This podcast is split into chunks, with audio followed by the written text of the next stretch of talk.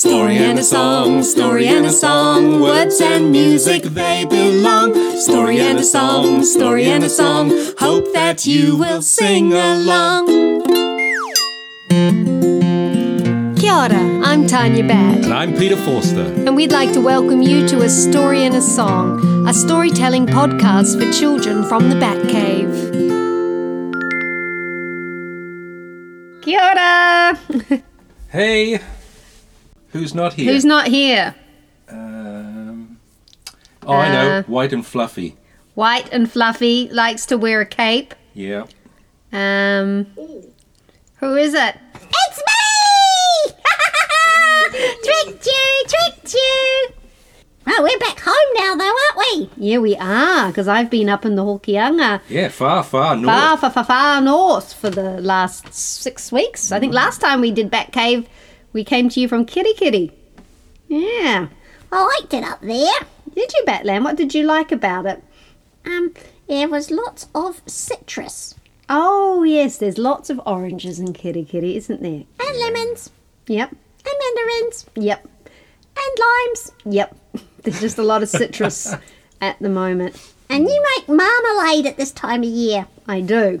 Because when you are given lemon, limes, oranges, grapefruit, and ugly fruit, you should make marmalade. Marmalade. Yay! Pete loves marmalade. Yeah. Well, we've got a um, an action packed collection of stories. Yay! I love stories. And unusually tonight, I'm going to tell you some of my book stories. What? You write books. Uh, I- Strange but true. yeah, this might come as a surprise to you, Batlam. Oh, ah, are they scratch and sniff? No, they're not scratch and sniff books. Do they pop up? No, they don't pop up either. But I'm not really going to read them. Aww. No, because I like telling stories. But I might show you some of the pictures. Hello!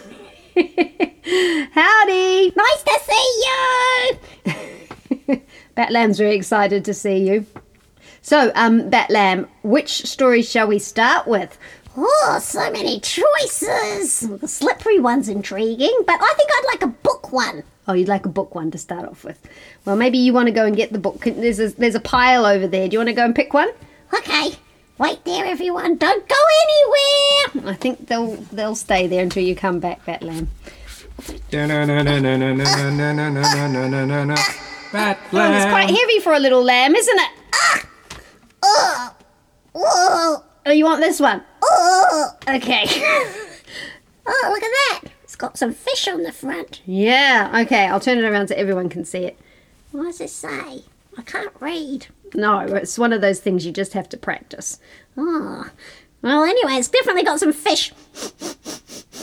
Smells fishy. Smells fishy, looks fishy. Shall I tell you the story? Yeah, why not? Okay. And I'll put the book down and I'll show you some of the pictures afterwards. Oh, okay.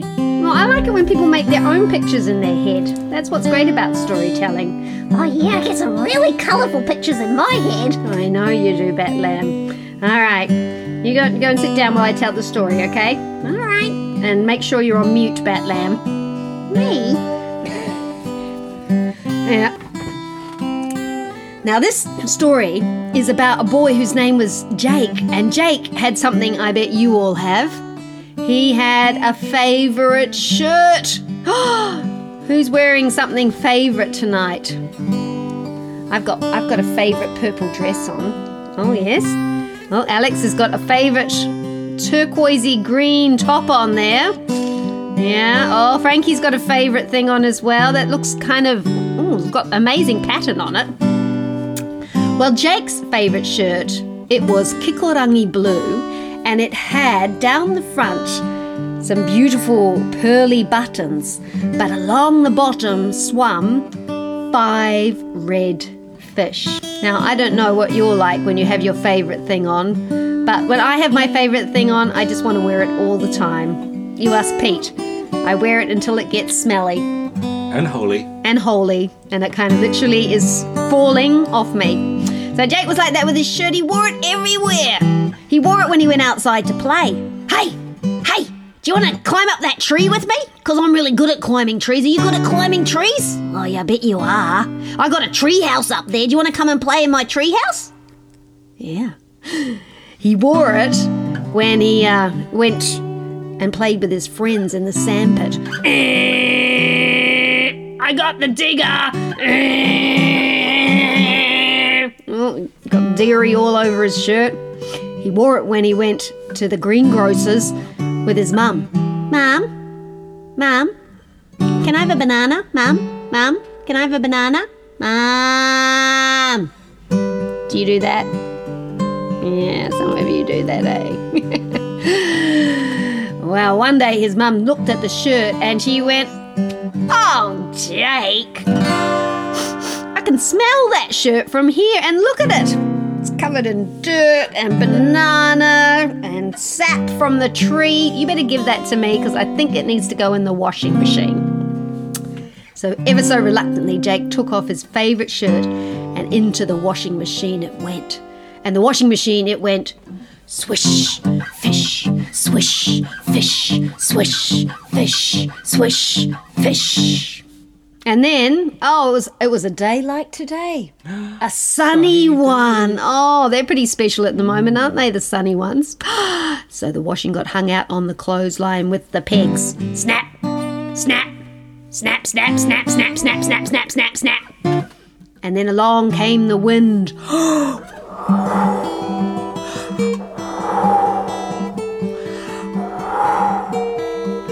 Whoosh, whoosh, whoosh, whoosh went the wind, and it blew the washing like flags.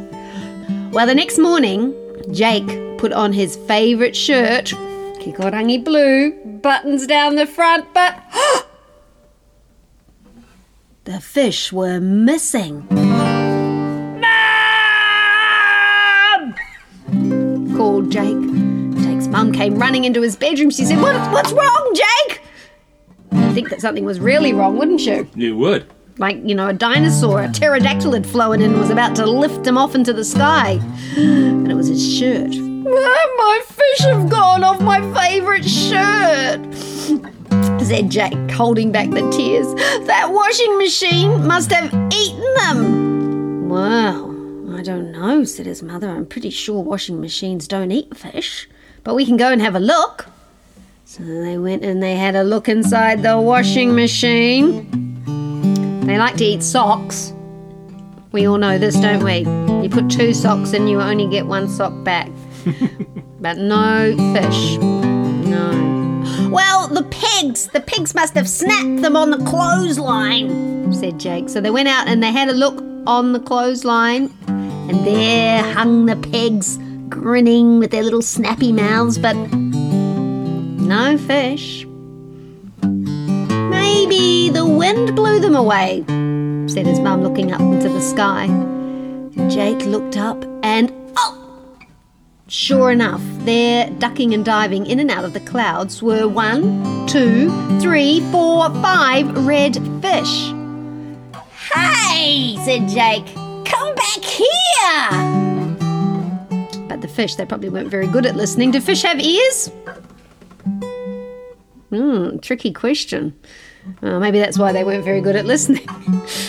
they just flicked their tails and disappeared into the clouds. Jake sat there on the edge of the deck looking up at the sky. His dad came along and said, Hey, Jake, what are you up to?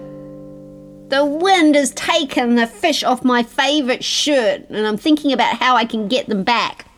You need a fishing rod, said his dad. That is how you catch fish. Oh,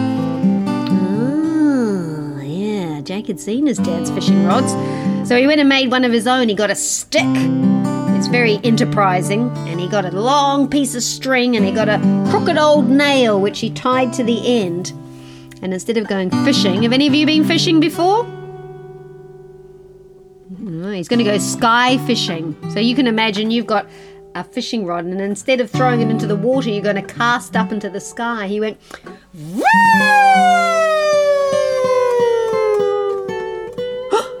and he felt something tugging on his fishing rod. and, and what was it?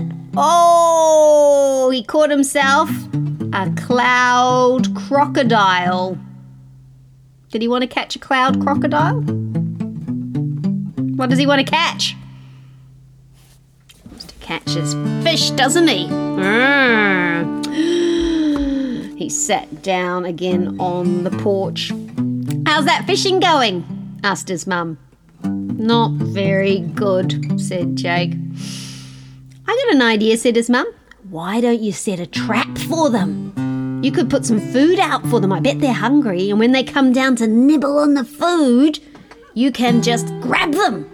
Oh, good idea, thought Jake. So he went inside and he went and got some of his favourite food, which was wasn't broccoli. Brussels sprouts. No, it wasn't Brussels sprouts either. It was chocolate ice cream. Who else likes chocolate ice oh, cream? Oh, Yeah. Oh, yes, a few people who like chocolate ice cream. He got a big bowl of it and he took it outside and he put it where the fish could see it. And then he waited and he waited and he waited. And it was another sunny day, miracle of miracles. And the sun started to shine down on his ice cream. Now, you've probably all, if even chocolate is not your favorite, you've probably eaten an ice cream before. So, what happens when the sun shines on your ice cream? It melts, doesn't it? Yeah, and all the chocolate ice cream started to melt into big slushy brown puddle in the bowl.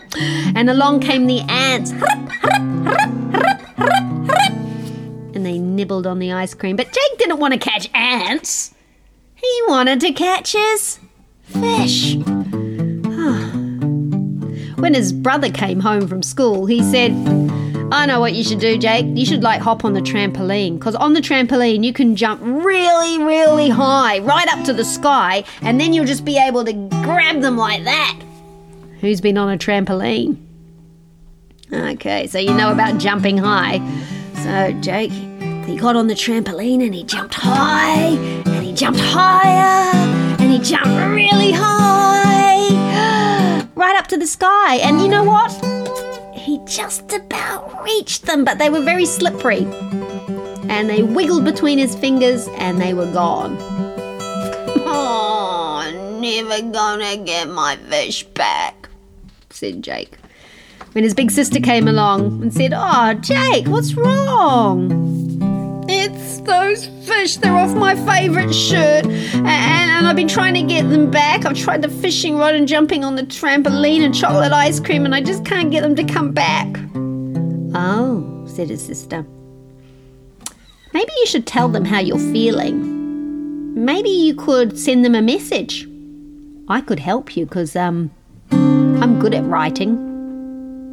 Well, it's lucky if you got someone around to help you, isn't it? So Jake told his big sister what to write, and she wrote it on a piece of red paper with a crayon, and it said, Dear fish, you are my favourite fish, and I miss you, and so does my shirt, so please come back.